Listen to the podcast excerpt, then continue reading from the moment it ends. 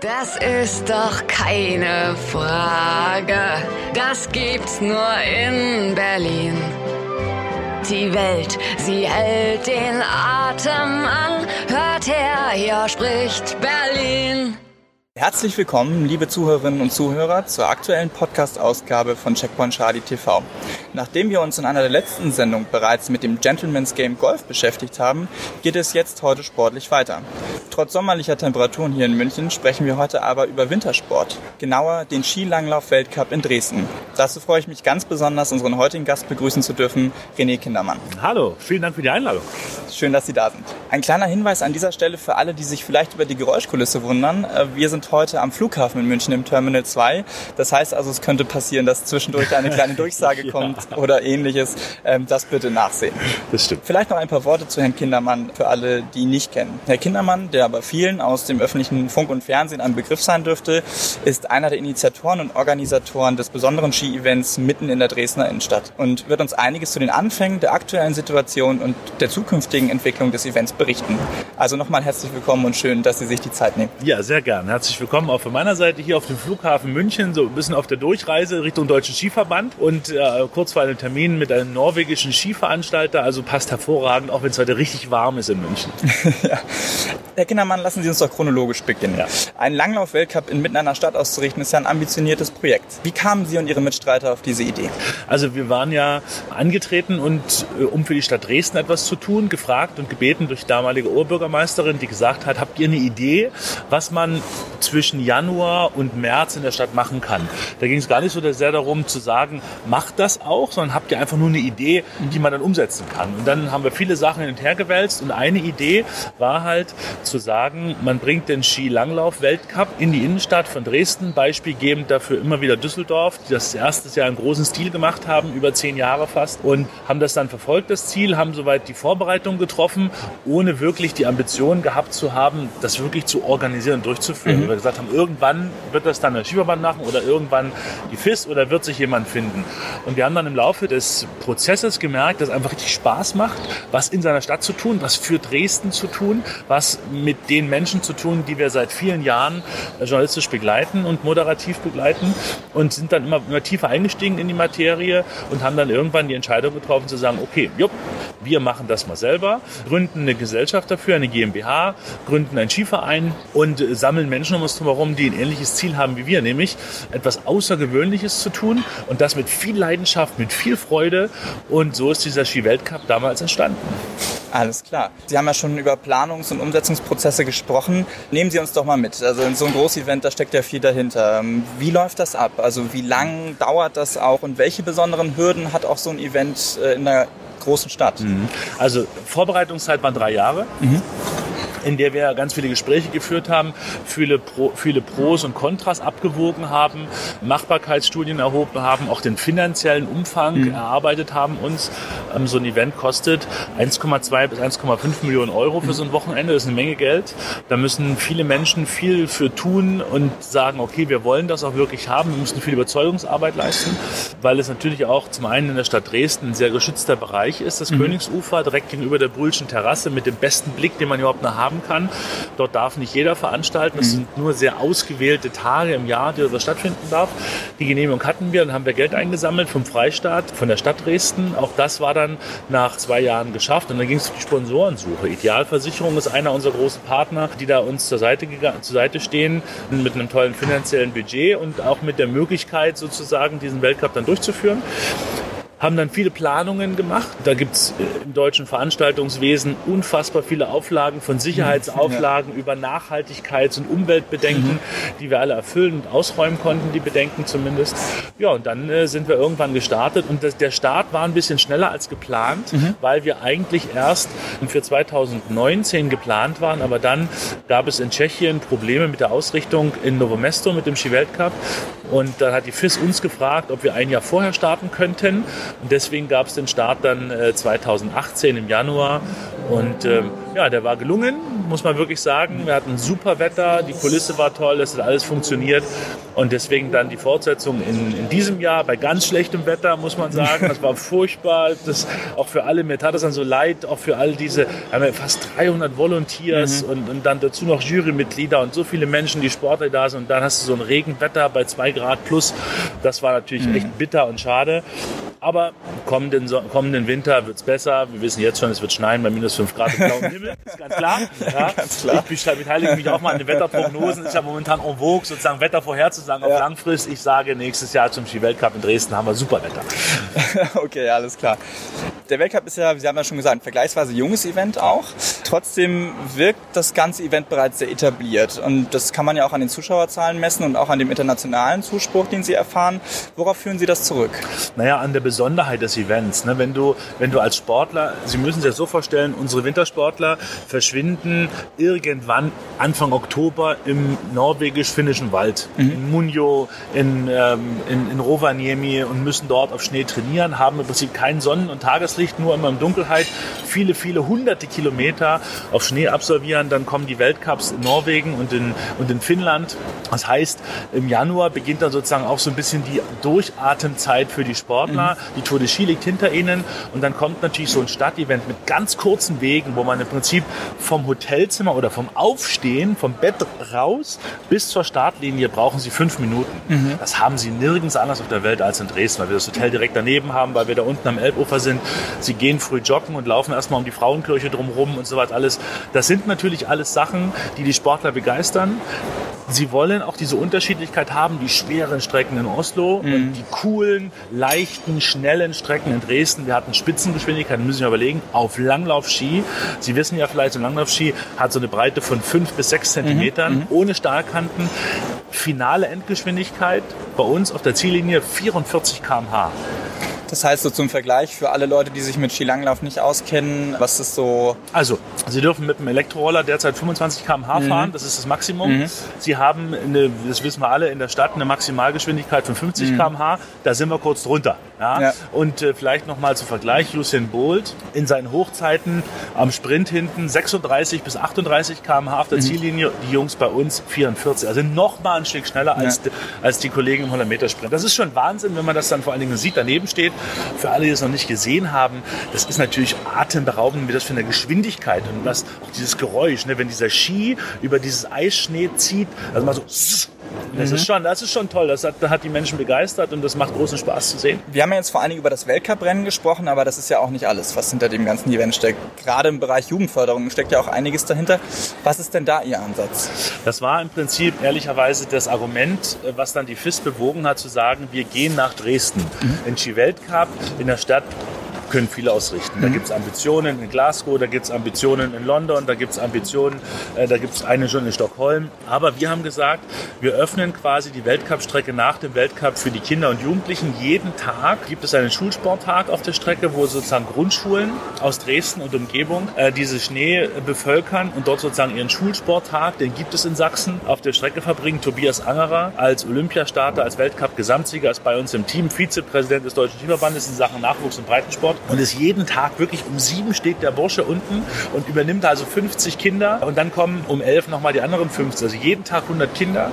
Dazu am Wochenende drauf die sächsischen und internationalen Meisterschaften im Sprint mit über 400 Jugendlichen zwischen 10 und 18 Jahren, die dann in verschiedenen Altersklassen dort an den Start gehen. Also das ist schon toll zu sehen. Und wir haben das gemacht, weil wir gesagt haben, wir müssen quasi den Sport zu den Menschen bringen auf der einen Seite und auf der anderen Seite aber versuchen, die Talente, die es gibt, wirklich zu filtern und rauszufinden und anzukitzeln, dass die einfach sich mal bewegen. Auch im Winter ist das ja durchaus schwieriger als im Sommer. Ja. Und dieses Grundprinzip liegt dieser ganzen Sache unter. Und wir haben die Erfahrung gemacht, dass wenn wir in Dresden Weltcup veranstalten, der nächstgelegene Skiort in den Bergen ist bei uns Altenberg.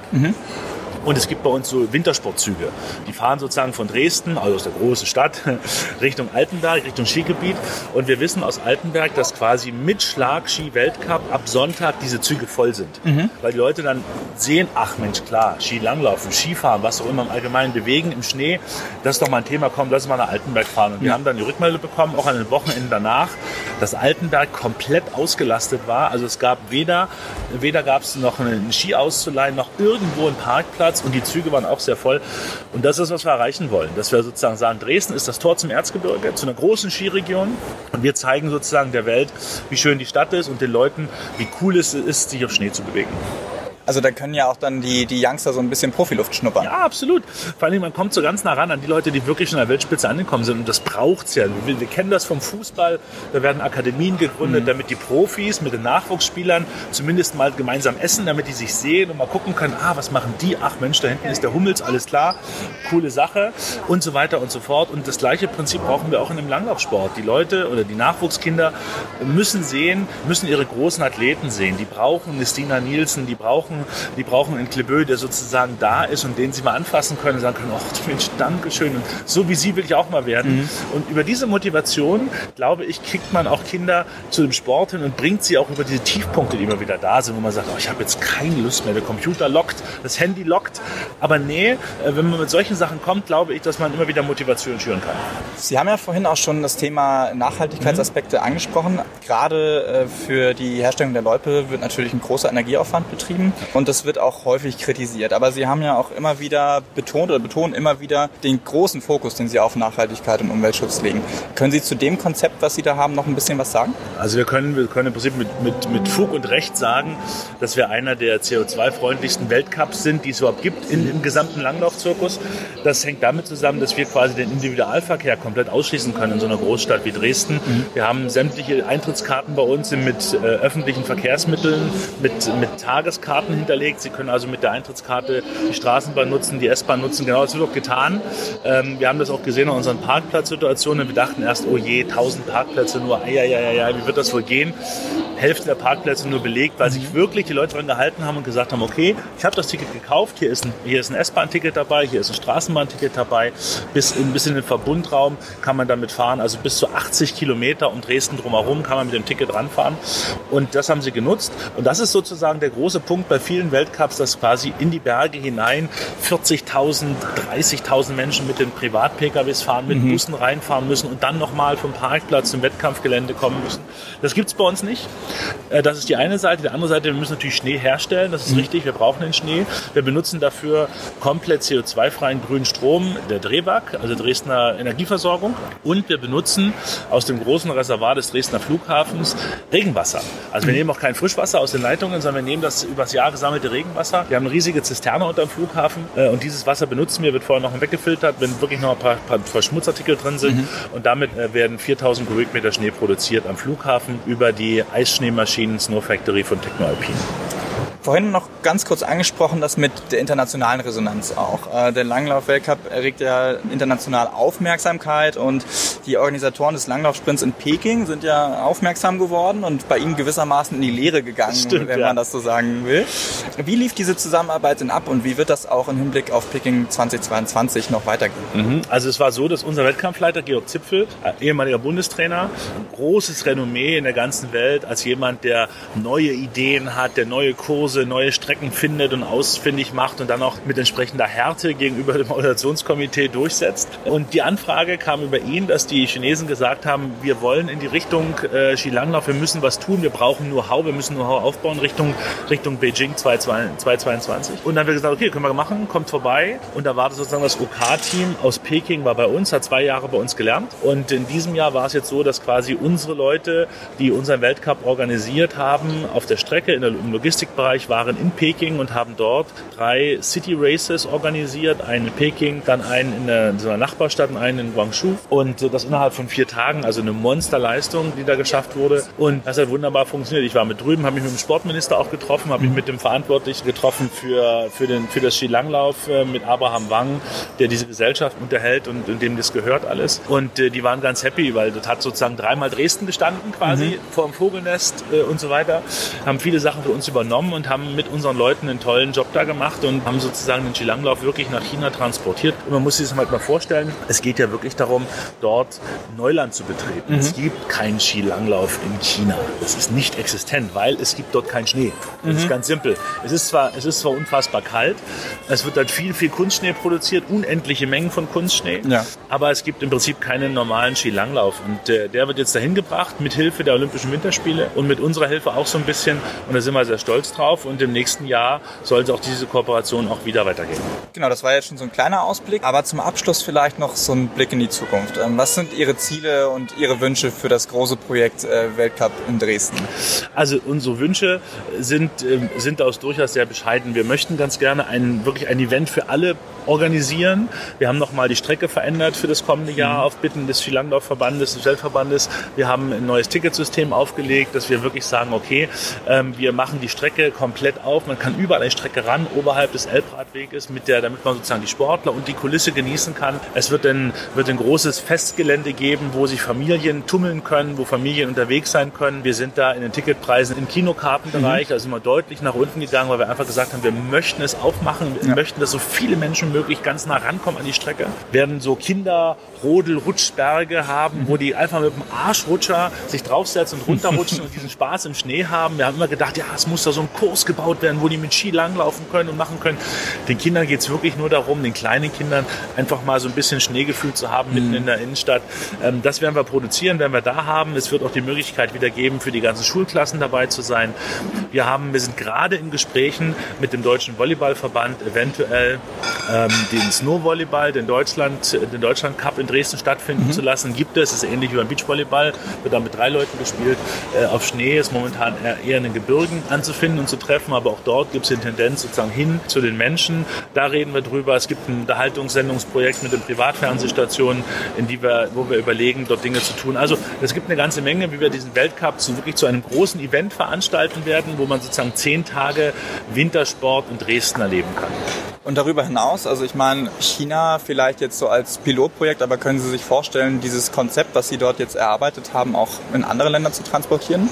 Also China war der erste Fingerzeig quasi, zu sagen, wie habt ihr das gemacht? Wir möchten das gerne auch machen. Wir wissen, dass es Bestrebungen gibt, in Moskau auf dem Roten Platz sowas zu veranstalten. Wir wissen, dass Glasgow Ambitionen hat, so einen Ski-Weltcup in der Stadt auszutragen. Also die Tendenz ist immer da. Wir sind auch im engen Austausch über die Organisationskomitees des Skilanglauf-Weltcups mit verschiedenen Ausrichtern, die immer wieder anfragen und immer wieder bei uns hospitieren kommen. Die Kollegen aus Schweden waren bei uns da.